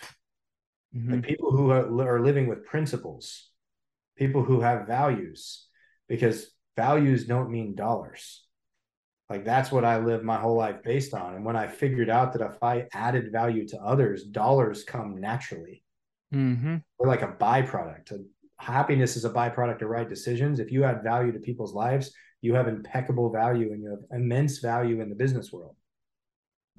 So that's what, Preach. that's what we've Preach, done Junior. that's that's what we've done as a second chance employer and like the thing that um you know that we've we i saw in my dad when we were talking about this piece i said dad these guys need a dad so what he does he meets with them it's not a regularly scheduled it's different for each guy um, but at least once a quarter sometimes once a month depending on what their goals are so he runs them through goal setting and the only rule of this goal setting thing is it cannot be it cannot be around work so I need something in your personal life that we're going to work through together, my dad and these guys, that we're going to accomplish in the next year or 30, 60, 90, 120 days. And as soon as we're done with that one, we're going to create another. And he runs through like, is it realistic? Is it measurable? Is it Mhm. uh, reachable? Is it tangible? Can we actually get here? And he'll run through these things. And it could be, hey, I need a CPR class so I can have my kids without having, like, I can get visitation with my kids without having a supervision. So he's like, all right, well, let's get you in a CPR class. What day of the week? Let's let's go through this or budgeting. He did. He just did a um, he just did a finance class with people, and he said, listen, if you get your wife to come, I'll pay for babysitting, and you'll get a dollar an hour raise. That's incredible. He's like, but but you're you're you're building them outside of work, which in turn provides you with a Yep. better worker. yeah, We're playing chess, and you guys are playing 4D chess. Yeah. We're like, and the reason, and this is what I like, I taught something, I told people how we do this at National Pavement Expo last year. I was talking to a class and I said, I dare any one of you to go talk to the guys that work for me and see if they'll switch companies. Mm, None of them will. And they're like, What are you talking about? I said, I'm going to tell you exactly what I pay them, how I pay them, how we do this. And the reality is that what we figured out is if we care for them and we give them a better, I honestly believe that they will have a better life here than they were anywhere else. And when I preach that to them, I mean it. And when they show up or they've got a problem at 10 o'clock at night, somebody's going to be able to walk them through how to solve it. And half of these dudes call my parents mom and dad. Oh, dude, the, the amazing thing is that when they do make it into KNL, the first thing you guys start with is, from what it sounds like, it's not necessarily putting a shovel in their hand and say, get to work. It's let's establish your purpose. And then Yeah. from there, everything is a ripple effect, which Yeah, is where- where do you wanna go? amazing. Yeah. Yeah. We start out with values. So my interview process is around our five core values. I was going to ask you about those because I was going to say, what are these certain guidelines that you guys uh, So- have or set in place? You you mentioned boundaries. Yeah. What, So what, what are some of those? Fire, reward, and then discipline around the five core values. That's that's everything we do passes through the filter of those five things, which is values, relationship, purposeful, truthful, and transparent. Values, relationship, and I forgot the other one. But they're they're can do positive attitude. Mhm. I'm, I'm are the- curious with that because I know that you are hiring people that are getting a second chance here. Is there any like lines that are crossed that like we we can't take you? Like, are you hiring like? I don't, I'm not sure how to word this. Are you looking into how and what these people have done? Like only nonviolent offenders? You're talking Yeah. like drug addiction mainly, or We've had we've had guys that have been in prison for attempted murder, um, drugs, like I mean everything. Like Mhm. the reality is, you know, there's the label that goes on people, but those people have to live with that guilt and shame for the rest of their life. yeah, It's really none of our business to tell other people what it is. Mhm. Right. So the the way that I tell people that like because we have guys who come from prison they're like, dude, I don't want to hang around with those guys. Those those people aren't people. Like they deserve to be. And I was like, they deserve to be what? Because you didn't get caught. And they're like, what? And I said, yeah, like if you got what you deserve, bro, you'd be in a concrete box forever. Like I know the piece of crap that you are or that you were because you and Mhm. I were the same, right? Like what we have to teach these individuals is that it doesn't matter what you did. And now this does matter a little bit because we do work on airports, we do work for Boeing, we do work Mhm. That's why I was curious. Is like you're working close to homes as well. I'm Yeah. sure with residential. yeah. So Is we there ever is there ever a time that you think about that, like a, like Yes. a, a worry? Yes. And we have, and I have um, that bluntness that you've experienced in some of our conversation now. Yeah. Like in the interview process, I'm like, hey, so one of my best friends is a is a private investigator, and I'm gonna find out whatever's on your record. And the reason that I need to know, and I'm gonna give you the opportunity to tell me right now, but I need to know what's on there because when we go work at some of these places, it's gonna come up. Mhm. Like I'm going to turn all of your paperwork in to go get approved to go on to Boeing Field or go into the airport, and it's going to come out either way. So, Mhm. like, let's start this off. You can be honest with me. I'm not going to tell anybody else because it's none of anybody else's business. But then we're gonna then we're gonna back up and then we're gonna say, what did we learn from it? And that's where I find out if they're ready to be in a place where change is a part of the culture.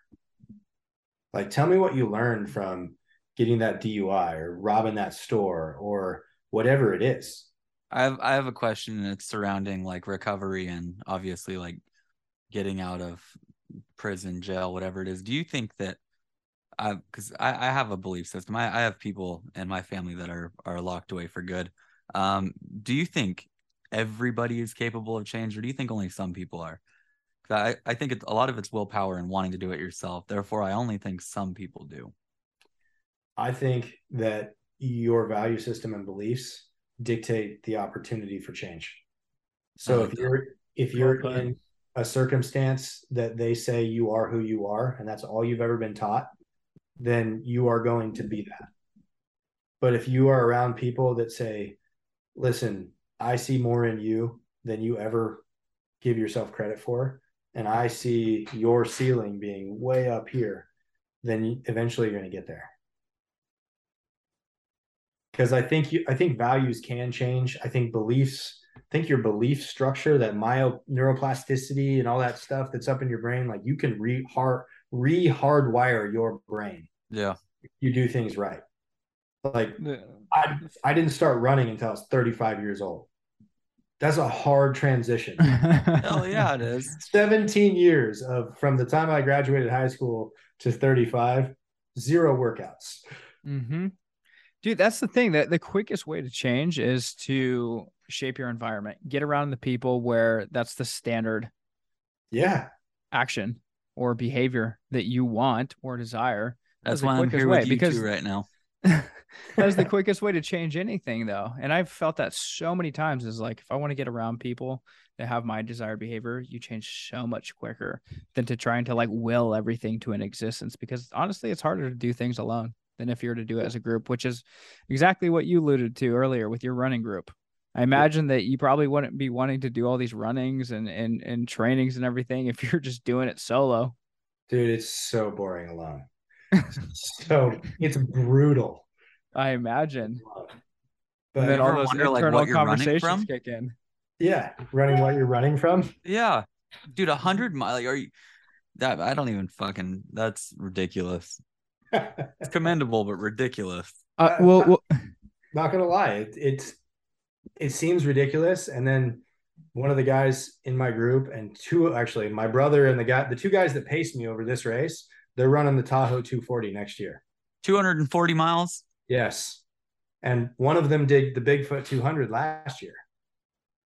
Like, and he, and he got 38th out of a couple hundred, like not slow. And these are the guys I train with. And I'm like, yeah, okay, so my life is going to be big.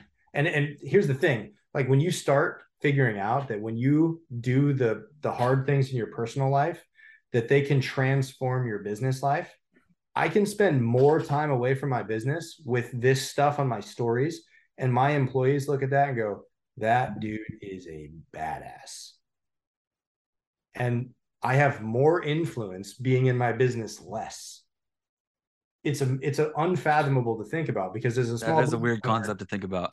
yeah. But what I've done is I've taught them that where we're headed is where we're headed. We don't negotiate our goals Mm, right? But my goal was to run a hundred miler, and I don't negotiate that. So they would see me show up on the job, and we'd be waiting for asphalt, and I'd put in my, I'd pull my pants off and have my running shorts on and throw my running shoes on, and while we're waiting, I'm going to run towards the dump truck wherever it's coming from, and then I'm going to turn around and race back, right? Like I'm going to make this stuff happen, and I'm going to allow them the privilege of having a front row seat so they can see what this looks like. mm, by example. Yes, because that's what my dad did for me. And this is what real men do. They show you, and then real men, like the the best influencing men in the world, take people with them everywhere they go. Mm, But they, it's not an entourage. It's not a free ride. Like there's a there's a prerequisite and a cost for admission. oh, and it's- you you cut people off just as quick as you bring them on too. Only only certain ones stick around. yeah. Well, they cut themselves off. Yeah. yeah, boundaries and say, "I'm not doing this to you. You're doing this to you." Yeah, they'll self opt out. Yeah, exactly. We're gonna loop back to this because I really want to get into the Ultra 100 and everything that you learned. But one of the, my favorite questions to ask a lot of people that come onto our podcast, and you and I had talked about this, but I want to unpack it for everybody listening today. But I asked you when people call you for advice, what are they usually asking you about? What are they usually asking you about? You had mentioned a couple things, and I want to unpack these: building culture, getting through personal issues, which is obviously understandable, establishing common goals, dealing with disagreements, and the one that I really love, empowering your employees to become thinkers. Yeah. But I want to unpack uh, a few of these and break them down. The first one, talk to us about building culture. What do people ask you, and how do you think about building culture and establishing those common goals? So this one, the the building culture and establishing common goals is all it's all messy and intertwined. A lot of people are like, well, I want to build culture. I want to do great things as a company. That's great, but you have to have high values and a high value system to do that. Like you can't change something and you can't transmit something which you don't possess. So you have to make Mhm. sure that you are a high value, high character individual which people will trust. Culture is a lot about trust. If you ask the people in our organization what makes them comfortable working here, it's that they believe the leadership when they say something. And I will tell them, like, hey, you're getting a freebie because Lillian or Keith said this, even though it's not something that's good for the business. But because they told you it, it's good as gold, and we're going to do this for you. Right. Like we we will have our arguments and our disagreements and our passionate debates behind closed doors, but we fully support each other out there so that what what the experience of our employees is is a unified front right? They can't play the mom and dad game where i don't like this result so i'm going to go ask the other one. So culture is a lot about consequences. How you do one thing is how you do everything. So if you answer a question and you want to take the shortcut and you like if you're if you i mean matt you're a you're a framer. So if you're like shoot this board's a half an inch too short ah fine Fuck yeah, just nail that shit. well, if you do that on everything, Yeah. Exactly. Eventually, dude, the house goes like this, or yeah. every or every ceiling has this like washboard look to it. And you're like, how did that happen? I don't. It must be the sheetrockers. That, that's what we we try to teach that to new people as well. Is that a, a little bit and repetition will add up to a lot over time. Yeah. Uh, I tell people so the devil's in the details, right? Mhm. So if you think about the power of good and evil, call it whatever you want, God, Satan, whatever. So the opposition's job is not to create dissent, it's just to distort.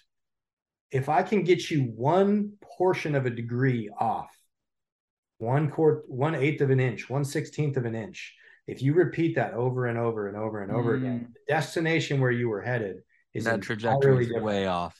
Way off. My all I need to do is distort you just a micro smidge so that you get to a totally different place than you were headed. It's that Mhm. one percent. Culture is about making sure that people have clear direction and clear understanding of how we get there. A lot of people as business owners will say, "Hey, listen, we're going to have this great business." But they forget to tell the people the how. How we're going to have great businesses is we're going to have core values in which we hire, fire, and reward people. Mm. So we give out core value awards. How like truthful and transparent, purposeful, personal and situational awareness, values, relationship, and can do positive attitude. Those five awards cost us twenty five hundred in cash every quarter because somebody in this business is getting one of those awards every Mhm. quarter at our meeting. We take everybody out, we do something fun for lunch, and people get rewarded. And guess what happens if you reward people for those for those core values? Oh, they start they start going crazy. They stick gonna around and they instill that in transcend everything. Dude, people do crazy things for a $20 shirt. Crazy things. Right? So if you start giving 500 bucks away and this is we we have decided internally that this is 100% taxable money for the business. This is 500 in cash to you. Like in $100 bills we hand you. Mhm. And we'll take care of the taxes on it because it's important that you guys get to do whatever you want with it. So we start creating these things that build culture, that establish the end goal. And then people are like, dude, I want to be rewarded. I want to be recognized. I want to be known, liked, and trusted. To let you know that what you're doing is working. I when I was younger, I had this little phase where I thought that I wanted to work retail. So I took over an AutoZone and, and worked retail. Absolutely hated it. But um I had a lot of people under me there. I was like 19 years old or something like that. But we had all these different awards and achievements that would be given out every quarter, like you're saying, Yep. or just case by case basis. And what would happen is you would get a bonus on your check along with like a little plaque saying, here's Yeah. what you did, here's a situation. And holy shit, once one person got it at that store, it was like, oh, I, I'm going to get that. I'm going to get that. Mhm. Everybody changed the way that they worked. And we're talking retail. Like most people don't care in retail, but they Yeah. did. They did. It made a big difference. Yeah. You're doing something right there. I like that. How much has that helped you get? Because I I've been a big believer that your your own workforce is your most powerful recruiting tool. I've been saying that for the last few years now. I imagine that you're experiencing that on a day to day basis. It has to be. So uh, there's a rumor that there's no people to hire. This is like I've heard that there's no people to hire, but I have a stack of like 20, 30 people. I probably got five people this week that have messaged me like, hey, looking for a job. Like, you guys are hiring? Are you guys hiring? And I'm like, not at the moment, but I'm happy to meet with you. And what like the difference is that because we have the luxury of having this list, I can go establish relationships long before we ever bring somebody on. And know who Mhm. you've got available once that Yeah. time comes. I'm basically dating these people before we hire them in the business. which is the best. That's the best Yeah. scenario to be in. Yeah, I want I want to know like what your business is like now. I want to know where you work, like what works well, what doesn't work well. I want to know how you do in high high intense situations. You know, how do you communicate? Because I mean, we're in the trades. It's a lot of FUs and get out of here and you're an idiot. And so are you someone that builds people up or are you someone that gets things done? Mm-hmm. right? I don't want to get people, I don't want to get the things done guy. I want the guy that builds people up because if you want to go alone, if you want to go fast, go alone. If you want to go far, go together. So Yeah. that, that'll African. Funny. with with that we we recorded a podcast a while back um it was actually episode seven if anyone wants to listen to that on how we can do like a better job at addressing mental health and overall addiction as well in construction um you've had your fair share of personal battles what are people coming to you i mean i'm, I'm sure that since you've been through your own set of struggles people can relate to you a lot but what are people coming to you for um advice on like personal struggles we talked about like building them up from the beginning like what what are your goals but what about the personal connections what are people talking to you about Very uncomfortable things. they are huh Yeah. So like it could be kid stuff. Like I've had guys come up to me and be like, I don't think my sex life is where it needs to be with my wife. And I'm like, well, let's talk about why. And they're like, what do you what do you mean? And I'm like, well, women need to feel safe. Are you making her feel safe? And he's like, I've never what do you yeah, of course she's safe, dude. Like our house got locks on it. And I'm like, no, no, no. This is the whole point Mm-hmm. like if you're missing something in your marriage in your in your relationship with your significant other and it happens to be sex oftentimes it's because they don't feel safe for some reason. So let's talk about what she's feeling unsafe with. Or hey my i'm having struggles because my parents are you know my mom passed and i'm i don't know how to do the end of life stuff. So we get to walk these guys through how to how to do an end of life like prepare like preparing for a burial or cremation. Mhm. you know what does estate planning look like? Um Mm. So those are some tough ones. The some of the other ones are like dude my kid won't listen. And i'm like well i'm one of those kids that won't listen. So let me tell you about how we finally figure it out. Like we're incredible individuals just to let you know. Um but like do that like there's almost nothing off the table. Um we had one guy who we pulled aside and handed the the ua to and i said you know what am i going to find if you pee in this cup? And he started crying like he started weeping. And we got him into rehab the next day because we told him like listen you know our drug and alcohol policy is a zero tolerance policy. And that the reason it's a zero tolerance policy is because i don't think you need drugs and alcohol to live. Yeah. and we work around big stuff. It's dangerous yada yada yada. But forget the safety stuff. Like you don't need it. So you have two options. You can go to treatment and keep your job and go through the treatment plan and you can come back and we'll tell people that you just needed some time off and then you can come back and you can tell them whatever you want. But i'm not going to i'm not going to break your anonymity because you need to go take care of this issue. And this has happened multiple times. So people know that if you're having an issue like you're not going to lose your job first and foremost. We're going to make sure you keep your health insurance. We're going to make sure that you're you know if you got a family we're going to figure it out. Um, i'd rather get burned helping someone and not get quote unquote paid back because at some point in life i'm going to get returned in spades i have a question for you how Yeah. often do you sit back nowadays with the position that you're in knowing everything that you've known like known and having done everything that you've done and like I, i'm just sitting here talking to you like for one of the first times um face to face and it's fucking incredible the conversation that we've had from the start of hearing about how you were completely drug freaking crazy and off the rails to like you're sitting here telling me that you genuinely have like heart to hearts with these people and want to like do you think about that often about like the the position you're in now compared to then like that's a fucking It's- complete 180. dude it's not as obvious to me like i still i still struggle get up getting up in the morning and having a bad attitude and like some days all i see are all the mug shots in the mirror Mm. Like you know the demons in my mind are still there. So then question, do you still feel that imposter syndrome today, feeling like you shouldn't be in the position to talk to these people about this? if it's about like changing their life and like personal development i actually don't feel imposter syndrome there. I feel imposter syndrome when i walk into a room where people don't have those. So like i, I walk into a, a large business meeting where i have uh, like i probably have accomplished as much or more than a lot of the guys in that room but i feel like the new guy and i just want to sit in the back and not talk And is that because of your addiction and what you've been through? Uh, I think it has something to do with shame. Like it takes a while, guilt and the, sh- the guilt and the shame, or feeling like, what am I here for? Right? Like you kind of got to get over the idea. And this goes back to me honestly believing that everybody is more scared of you than you are of them. Like people Like are a, like a lizard. yeah. That makes sense. And so Sorry, when you a walk into a room, it's rare that the dude that everybody in that room is feeling comfortable and they all want to talk to you. Yeah. That's why people drink alcohol. They drink alcohol to enter the world. So if you walk into a big business meeting and it's like the first night, the reason everybody drinks and like they have open bars is it's designed to get you talking so that Mhm. tomorrow when you're sober and you're having the business part of the business meeting, you already have broken the ice. Hmm Right. So I figured out that anything that I would do drunk, I will do sober.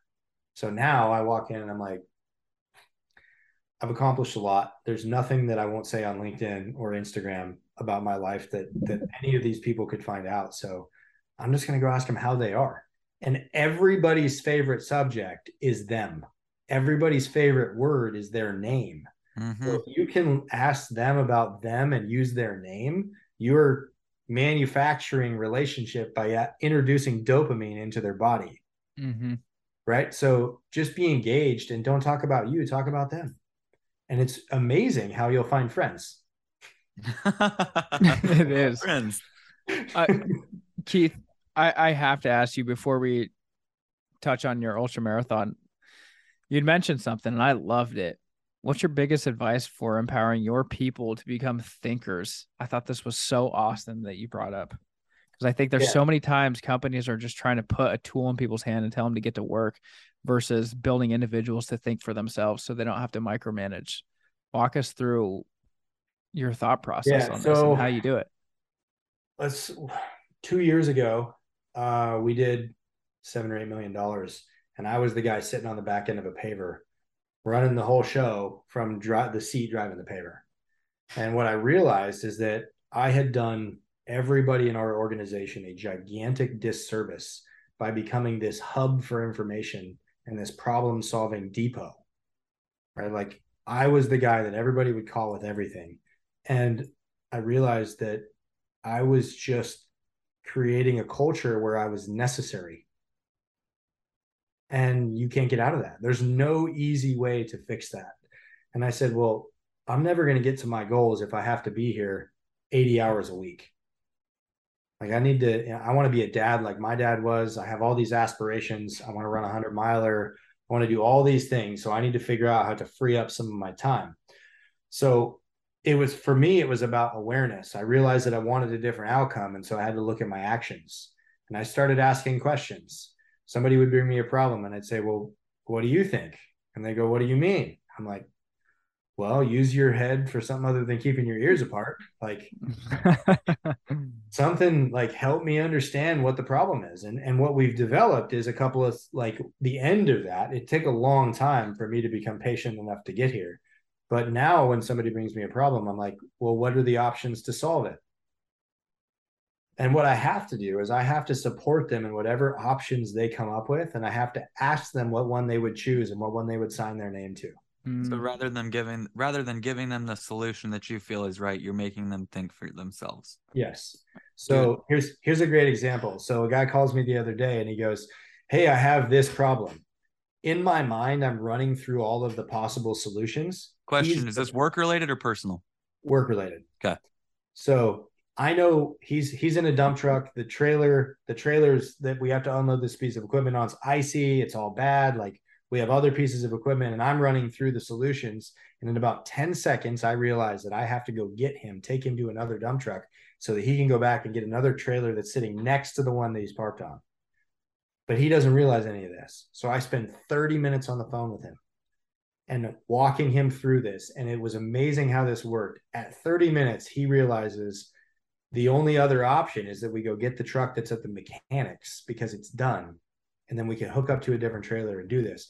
As soon as he gets that out of his mouth, I come around the corner of my pickup. He goes, Is that you? I'm like, Yeah. And he goes, Did you know all along that we were going to have to do this? I'm like, Yes. And he goes, But you let me sit here and sweat it out. And I'm like, Yeah, because if I told you the answer, you never would learn. Hmm. Oh, I- I just went through something similar. So I'm I'm on like a, a panel of people that works with a company, great people, um, love them to death. But we just did this whole like product development thing, and they would ask us questions like about what we think of this, and we'd ask questions in return, and they'd make us answer our own damn questions, and it sucked because the whole time we're like, we have questions, but we're answering them. It it makes you think a hell of a lot more. But that freaking panel made me think about everything differently from then on out. Yeah. So that's Well, awesome that you're doing that. here's the thing if if they come up with an idea and it's their idea and they're willing to sign their name to it this this thing right here cost me a lot of money but i have to let them do it Yeah. And Even if it means they fail. yes Okay. and it, and it costs it costs us dearly to let these guys do it because we do a post-mortem after and i'm like how did that work how do you think it, how do you think it worked and then they'll be like dude that didn't work at all. And i'm like okay why? And then they'll like we make them go through like why this didn't work. Or they're like well if you were here it would have worked. And i'm like right but i also would have chosen something different. So let's talk about what you chose. And they're like why? Why are why what? And then they're curious about what i would have chosen. I'm like we can talk about what i would have chosen after we're done with what you you know breaking down what happened. And almost always there are two major issues that come up one is there's not one person in charge one person needs to be ultimately responsible for every decision and the other one is communication there is a vertical and a path a clear path of communication we have an org chart. Everybody understands where they're at in the org chart. If the person above you is not available, you can go above the person that person. And then there is no fallback because you jumped around them because you're like, hey, listen, I called and text and you didn't answer. So we have clear boundaries around how this works. If you need problem solving and somebody doesn't answer, so you can get problem solved fast. But it has communication, empowerment, and then we foot the bill for your mistake because what it is is tuition.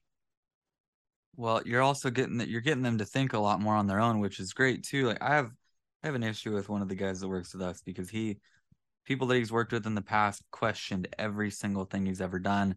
Nothing he's done has ever been correct, which is bullshit. And it's got him to the point where like this man's been framing for like longer than I've been alive. And he's asking me questions that are so fucking basic. And I just tell him like, just do it. You know what you're doing. Just do it. But Yeah. people have freaking second guessed him and told him otherwise every single time for years that it's now like a he knows what he's doing, but he he's gonna ask just because he doesn't want any Mhm. repercussion of doing bad. The. CYA. Yeah, it's bad. Yeah. And so we've got, I've got a guy here who was a youth pastor and he got beat into a like, he got beat into that same mentality where somebody second guessed or micromanaged him into becoming submissive in everything he did. Yeah. I'm having to tell him, dude, if it's under this dollar amount, I don't want to be involved in the solve. Mm. I trust number one, I trust you, and number two, I want you to trust you. And so, unless it's ten grand or more, I don't want to hear about it. Like I, I just don't. Like it, it doesn't matter to me. Not that I have money to throw around, but I want you to know because he's fru- super frugal. I want you to know that I trust you with things that are really, really valuable. Let it be a little bit of a learning curve as well. Absolutely. And he he was the one who uh, organized our company retreat last year, and he made some severe mistakes. Like, let's let's let everybody ride the bus to the airport. We're gonna spend a, you know we're gonna spend a boatload of money on this company retreat, and then we're gonna put everybody on the bus to get back to the airport. Doesn't really make sense. I was like, dude, let's keep the rental cars an extra two days Yeah. drive everybody to the airport. Well, to him, he was trying to save money.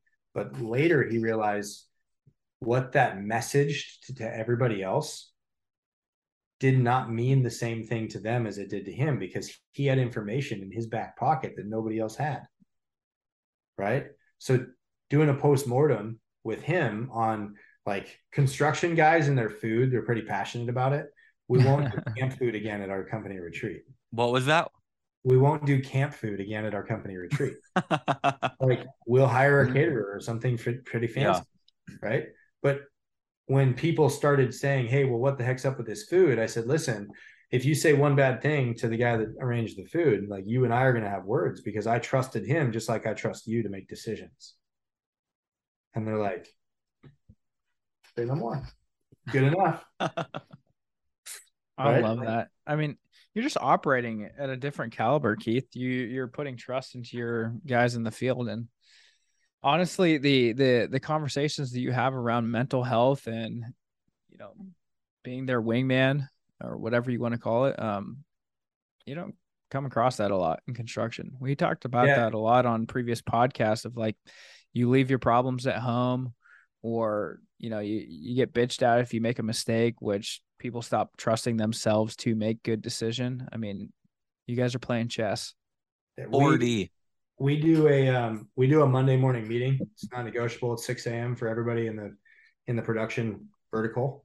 And the first thing we do so men are not naturally inclined to give compliments. Like we don't we're not taught about it. We're not taught to, to how to handle our feelings. So we talk about fit like we will take icebreakers and it could be like you know because everybody stands close to somebody they like, but also they keep like the person they don't like like three away. Because I always want to keep my eye on that guy, right? So we will do icebreakers. It's like give the third person to your right a compliment. Give like tell me something you you enjoy about the guy to your left. So we're we're creating this openness and this vulnerability where people have to talk about the person next to them. And then we'll hand like we'll have a hat and you'll have a hat, a hat and you'll pull a name out, and that's the person you gave a compliment to this morning. And so we're engaging these people, and I want to get to know you. And like you can't say, Hey, I really enjoyed my weekend. I was with my family. Like it's not allowed. Like I want something real and tangible because what I want to know is if we tie your personal life to your business life, how I can continue nurturing the relationship and understanding you on a deeper level mm-hmm. And that's the thing that that really the guys talk about our monday morning meetings are like 15 to 30 minutes and they're super simple but they have a profound impact on the culture and the impact in those people's lives because everybody feels seen heard and valued because they get a chance to talk in front of everybody else in the business That's one thing I've never liked about this industry is how how closed down it is. You're not supposed to talk about anything. You like I, I compliment people most days just to get a reaction out of them because they don't expect it. It trips them out. Like, Yeah. I love your jacket. What the fuck are you talking to me for? Like, "Oh, I just thought it, thought it was nice. Like, but it it's so weird because like nobody does it. So it's Yeah. nice to hear that you guys are and that it's more or less like a common thing. Because man, we we need it right about now. yeah we do this is a broken world and a broken industry and we're just trying to add we're trying to bring the opportunity back for people. Like i want people mm-hmm. to know that you can make a good living in the trades and it, it doesn't have to be like something that you're embarrassed of. Yeah. right? Like there's this window of time when education became super big that it was looked down upon. But now if you run the numbers if you're really a math guy this pencil's better. Long mm-hmm. term this pencil's way better because you don't start out 200000 behind And with a cap on how much you can make. yeah exactly a lot of demand there too. A lot of people retiring also, which is a window of opportunity. I tell a lot of younger guys that reach out to us asking about the podcast or we've had multiple people of like, should I get in? My parents are telling me this. I'm like, one, you know what you want to do. You're just asking for like an affirmation right now from That's a what couple of guys is that a couple of guys that run the podcast and you listen to, but one, you know the answer, and two, you're gonna do a lot better if you choose a a career path you actually want to go in versus someone else telling Yeah. you what you should avoid or so on and so Yeah. forth. Keith, I, I we got it. I, I bet the endorphins are just running through you the last couple of days. I, I want to end on some of this before we get into our fast five, but You just completed your first 100 mile ultra marathon. Uh, this was the first marathon, correct? This is so I've run, I've never run a 100 miler before. Yeah, yeah, yeah. Um, I've done a couple of 50Ks, I've done a 50 miler. Um, this was twice as long as anything I'd ever run before. I, I I want to I, I could ask a bunch of surface for surface level questions, but you and I aren't like that. Yeah. I want to know what the experience was like and where did it take you mentally? Did That's you what I chafe wanna at know. all? Oh yeah. No, actually uh I didn't I didn't chafe on this one. So um equipment matters, I'm not gonna lie. Equipment matters, knowledge, like awareness. So um I carry tubes of Aquaphor in my running bag so that if I even feel the idea of chafing, like take it out, rub it on your pits, rub it on your other areas, Mhm, um, because chafing will ruin, will make a good race bad mhm. in a heartbeat. Um, it was it was hot and sweaty, and I used a lot of lubrication to get through this. And Um, you're you're in Oregon too. Were you were you getting oh. rained on? What what was it like? Houston, You were Houston, in Houston. I thought it was. Anyways, Eighty- doesn't matter. 80 degrees with 100% humidity at 6 Holy shit. It was- Yeah, so I ran that whole race with a, and well, the whole race. I ran the whole day with an ice bandana. So it's a bandana you tie around full of Yep. ice, and every every hour I would put more ice in it and tie it back around my neck, and I was soaked head to toe with ice water because it was so hot. How long ago was this? Saturday, Holy shit. Yeah. yeah, I'm So surprised flew- you're here I- with us today. It's Saturday raining blisters morning. the last couple days. yeah. Saturday morning at 6 a.m. We started. I ran until Sunday morning at 9 30 a.m. It took me 27 and a half hours to run. You didn't sleep? No, I'm literally looking at the photos that you texted me of. You sent some nice feet pics. No, they're Yeah. awful. yeah. But the the syringe that they drained it with, and anyways, glad you're recovering well. But Oh that looks God. awful. So my feet hurt like crazy. They're swollen. I look like a diabetic who hasn't been taking care of himself. Um, but like a couple of days from now, I asked the doctor today, I was like, so when can I run? She's like, as soon as the swelling in your feet's gone, then you're good to go. So sometime probably this weekend or Monday, I'll end up like, so a week off is all I'll take and then I'll be back at it. But yeah, no, like, dude, it was, um, mentally, this was I was in for a grind. I knew that. I knew that it was going to be hotter than anticipated. I entered this race looking at the average Houston day in December, and it's supposed to be 60 as a high and in the upper 40s as a low. And it was 80 degrees as a low this the morning we started. It continued to stay that hot and got up above 80. And then the next night, Sunday night or Saturday night into Sunday morning, it actually cooled down to about 68. So it was hotter than I've seen in months here in Oregon. So it was rough. Um, the first two laps went great. The third one, dude, I was alone. I was stuck in my head. I was wondering, Mm, it's mile 40. How the heck am, gonna, am I going to finish this? And then I got a text from a couple of my guys, and they're like, dude, just get here. We'll get you to the finish. So mm. I was like, all right. So when I got to 50 miles, my brother ran 50, the lap four with me, 60 or 50 to 66. Then I had another guy, Rylan, run from 66 to 83. And then my brother went back and ran the last 16 miles with me to the finish. So once I, I knew that once I got to 50, I was going to finish. I just needed to get to 50 by myself. And then they, dude, it's, it's like, the community in this world in this ultra running world is like epic. If you see someone on the trail and they're out there and they're in need of something dude there's like 10 people like hey what do you need? Mhm. you need water you need something you need whatever i'm going to give it to you and i'm not going to ask for anything in return. Um, but mentally dude it was there were a few times where i go i'm not sure if i can finish this and then instantly my response was no that's not what we dedicated ourselves to for this. We made it we made two decisions. One is that we were not going to make emotional decisions based on feelings. Mm, like the only way i was going to stop moving is if a medic told me that i was being medically pulled from this race. Like if i timed out if i missed the cutoff at 7 a.m that was a whole different story. But i made that cutoff by two over two hours. I made it by almost three hours and then the the other one was that I was committed to taking reasonable suggestions. So at a certain point, you get grumpy, and I told my wife this. I would imagine. To watch at a, at a certain point, you get grumpy, and you're like, "No, I don't want that." But what I committed to was taking suggestions from the people that were sharper than I was. I said, "No, I'm going to take all the suggestions." So like, I got to the to the done with the third lap. I was soaking wet. It was 10 o'clock at night or nine o'clock at night. And uh, I'm soaking wet. And they're like, you need to change your clothes. So in front of hundreds of people, I stripped out completely buck naked. They're helping me put my underwear on, put new shorts on, put new socks on, put a new shirt on, and uh, and like no thought to like there's anybody mm-hmm. else around.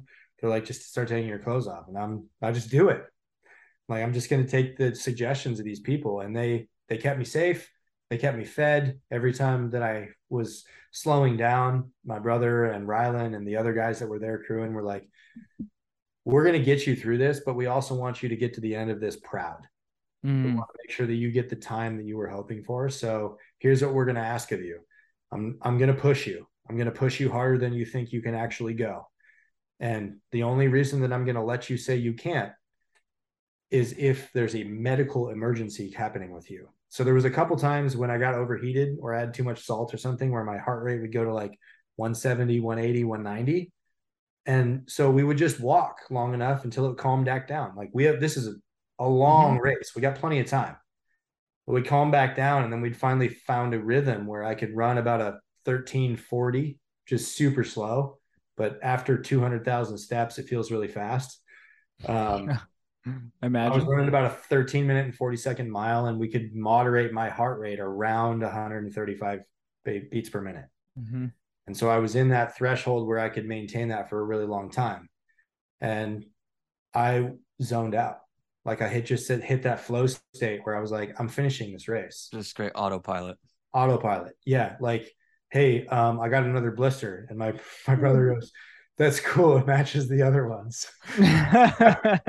what I what I like is that you're saying that you had all these people around you, and not once did any of them show any sign of weakness for you. No. It, it was never a you can stop if you need to. It was a you're no. gonna finish this no matter yeah. what. Dude, there was a group of 10 guys that I hiked in San Diego with earlier this year that they were this was their first ultra of any type. Normally, if you do an ultra like your first one, you're gonna do a 50k, so 31 mm-hmm miles. Yeah. Kind of as introduction to what this is like. These guys are like, nah, I'm gonna rip a hundred off for my first one. I'm like, good luck with that. Did they do it? No. it was an epic disaster for most of them. Mm-hmm. Um, and they they I mean they got 60 miles, they got a long ways into it, but they had they had no idea and they had no support system around them. And they were like, they went into the race saying, I'm just gonna go as far as I can. So they started the race with an out. Yeah, they started you, knowing that it, as long as they get to a, a good point, they can yeah. just quit. Well, you started you, knowing you're not stopping. Yeah, I started knowing that failure was not a reasonable conclusion. Like take the take the exit, you know, that burn the ships thing. Don't don't give yourself an out. Burn the ships. Like let's do this. This reminds me of the the 40% rule from David Goggins, which I'm sure that you're probably familiar with. The yep. the rule is basically says that when you're feeling like you're completely tapped out, uh you have about 60% left in the tank. Yes. You had posted something that um you know, you and I follow each other on Instagram, but I was reading your caption. I thought this was really interesting. I'm quoting you here. My head starts running, heart racing, thoughts like vultures consume my self confidence how did you battle those demons? Is it was it when the you know you got past the forty percent? Is when the, the doubt as, seeped in? As soon as I started taking action, mm-hmm. right? Like mm-hmm. the times that I that I struggle with that self doubt is usually when I'm not doing something. Idle hands are tools of the devil. Mm. Dude, for a guy that's got massive ADD, I need to have a goal and I need to be functionally working towards it, doing something. So with, with that around, said, what did you think of for a hundred miles? Um, you know what's crazy? I never one time turned. No, that's not true. I had my phone on and I listened to podcasts for like three hours of the 27. That was it. And the rest just escapes you, probably. Dude, it's like the greatest meditation session in your life because you have to be in the moment. You have Mhm. to work on focusing on your breath. You have to work on controlling your heart rate, which means composing yourself and like watching watching directly on the ground 20 feet in front of you so that you don't step on a gator or a snake or a, or or a root or something that's going to turn your ankle. And to be honest, you just have to not give yourself an out. Like the David, the David Goggins rule, that 40% thing, um, I almost exclusively agree with that. With this being the difference, like it's only 40% if you realize that you have more or you don't have more. Hmm. So if you realize that like when I'm tired, I got a lot more to give, that's what it turned into. Like I talked about in that same post that you just read, dude, I ran 197 times and I ran 1462 miles preparing for this this year. Holy crap. You sent me that. Yeah. Yeah. So I ran a boatload of, of miles and I was ready physically. The only thing that was going to keep me from finishing is if somehow my mental state overrode my physical state. And you just have to say, no, I'm not going to do that. And that's why business, that's why you have so much influence with your fitness in your business life. If people see that we don't negotiate our goals, and I say, I'm going to go down and run 100 miles, and you go run 100 miles, will you become trustworthy? So I didn't do this just for me. I did this because it's good for me. But I Mhm. also did this because I want to know how much I can go and how much I can do. What is that limit? What is what is the limit for a drug addict that's that started life over at 31? Right? Like I always thought that I had to have either success or a marriage because my dad talked a certain way about his marriage. And what I'm realizing is that I can do amazing things. I can have an amazing marriage. I can be a great business owner. I can be a phenomenal leader. I can be an incredible friend. And all of these things can be simultaneous to each other. Like there's the only thing that the reason that I limp that I thought those things is because that's what somebody showed me what my broken belief system said was true. And when you're out there, like what I when I was hurting, this goes to what you were saying earlier, Matt. When I was hurting the most, I would give more compliments to the people I passed. Mm. I'd give them a high five and say, "Man, you look great." And they, I'd say, "How do you feel?" And they'd say, "Oh, I feel like crap." And I'm like, "Well, you look fantastic." Get you out of your own head. Yeah. And so my goal became to sing ridiculous songs like "My feet hurt," you know, like just chant weird things, and to get people to smile. Because if I can get them to smile, then I'm not stuck in my head. And Mhm. so it became like a me against me. It was a me against me. And that last mile, so my my brother sent me a message. Um, he said, I want you to run the last little bit of this mess, this race by yourself. So he takes off. I get it. I'm a mile and a half from the end. He takes off at the aid station and I'm eat, eating the last little snack. And he sends me a text 30 seconds later. He goes, Have your time with, have your gratitude time. And then he said, My suggestion is that you empty the tank. Mm. Like you need to run this last section as hard and as fast as you possibly After 99 fucking miles, give it your all. miles. Yes. That last mile was under 10 minutes. No shit. After all One that. more. It was the fastest mile I ran. And I I and I fa- passed six or seven people in the last mile. A strong finish. Strong finish. The- That's awesome. So what I learned is that I'm capable of a lot more than I thought. And if I can do it at 245 pounds, anybody can. Dude, I don't look like a run a runner. I look like an NFL linebacker. Like, like my shoulder, like every room I walk into, I'm the widest dude at the shoulder. and I'm not the tallest, but you know what I do have? My superpower is grit. hmm Like you can't, there's no quit in me. It doesn't exist. It's not possible. And what I figured out is if I decide, if I make a decision and then I dedicate myself to taking action, that anything is possible. That's what Uh, I want people to learn. I like what you're you're you're saying along the lines of you want people like you're doing this for you, sure, but you're also doing this because you want people around you to know that you're gonna stick to your word and you're gonna follow through. Yeah. If if you were to go do this and quit on mile 32, everyone's gonna, ah, you fucking need quit. But like the fact that you did it, you followed through and you succeeded, like you're a good person to be around. I guarantee it. I, I love it. This comes back to keeping promises to yourself. Yeah. And the reality is, so I finished 75th.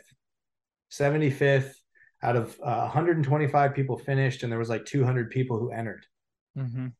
And, you know, if I was to make excuses, I was maybe one of the heaviest guys there.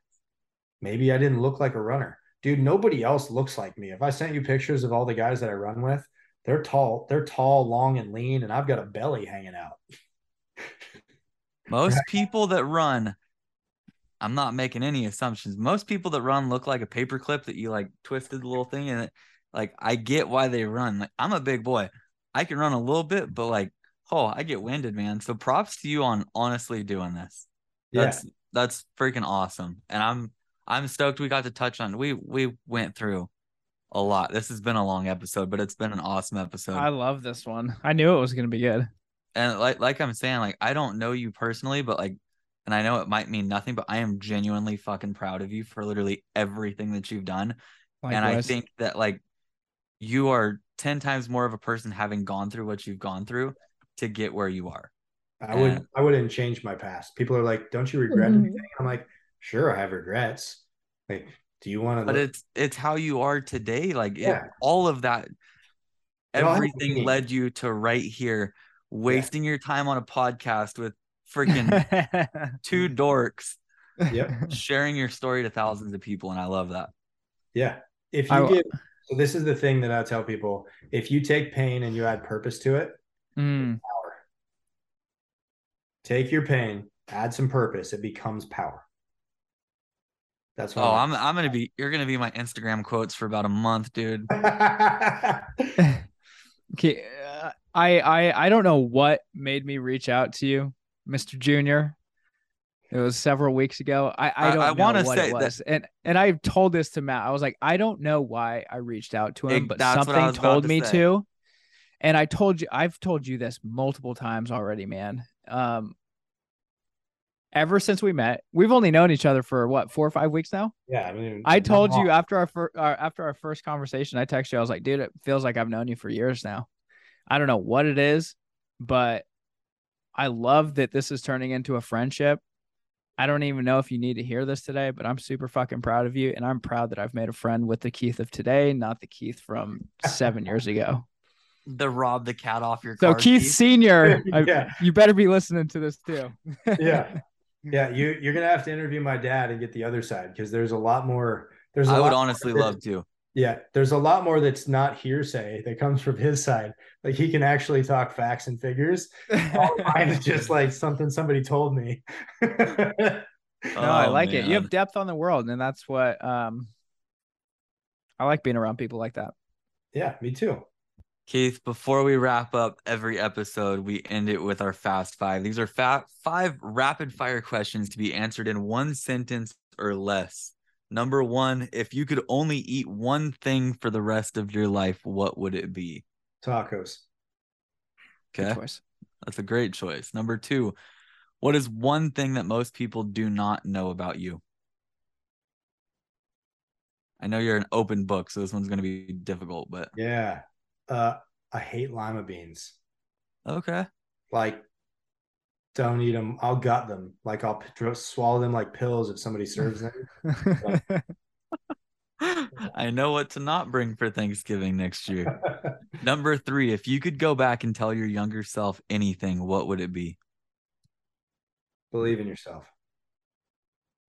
Number four, your one message to the next generation would be anything's possible if you put in the work. Number five, what does the term bread to build mean to you?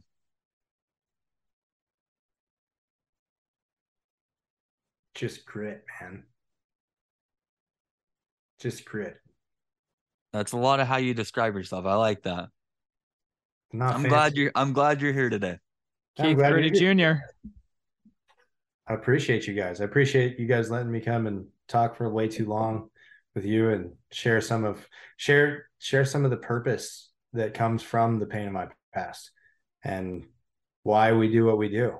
I, I think all, all too often time like people probably see you today and especially with the social world I, I was scrolling through your instagram and i'm like oh there's this mug shot like you're very bold about like sharing your, oh, yeah. your story but like you could so easily say yeah we did 17 mil this year and you look like you just have it all together without any issues and the fact that you break down that wall and share where you've been and what you've been through I think makes you an amazing person, man. That that's awesome. Uh, it's through vulnerability that you that you build relationships. Mhm. And it took me 30 years, 30 probably 35 years to be comfortable to talk about who I've become. And I feel like I've missed out on a large portion of life and I don't want other people to have to make the same mistake. So, if I can help other people through sharing my experience, dude, I'm all in. All in. I I'm looking that. forward to Thanksgiving next year. Yeah. Turn your pain into purpose. That's a good one. That's a good way to end the podcast. Yep. Keith, thanks so much for joining us on the Bread to Build podcast. Before we let you off the hook and do our outro, where can people find and connect with you? So my business on Instagram is at KNL Industries. You can find us at knlindustries.com. Uh, personally, at Keith Calloway Jr. on Instagram, TikTok, Facebook, all the places, LinkedIn. Um, yeah, if you guys have any questions, if you need somebody to talk to, you need a support system, shoot me a DM.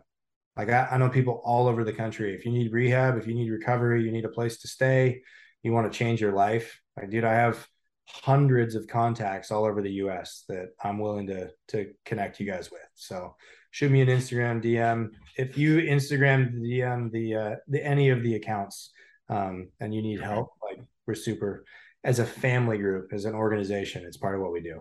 So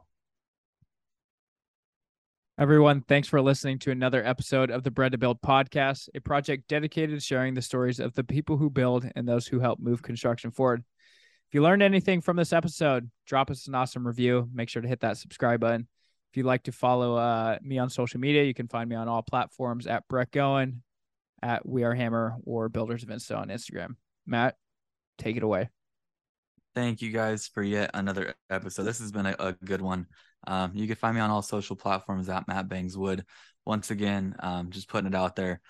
Keith's offering help as well, but addiction hotline is 1 800 662 4357. We'll see you next time on the Bread to Build podcast.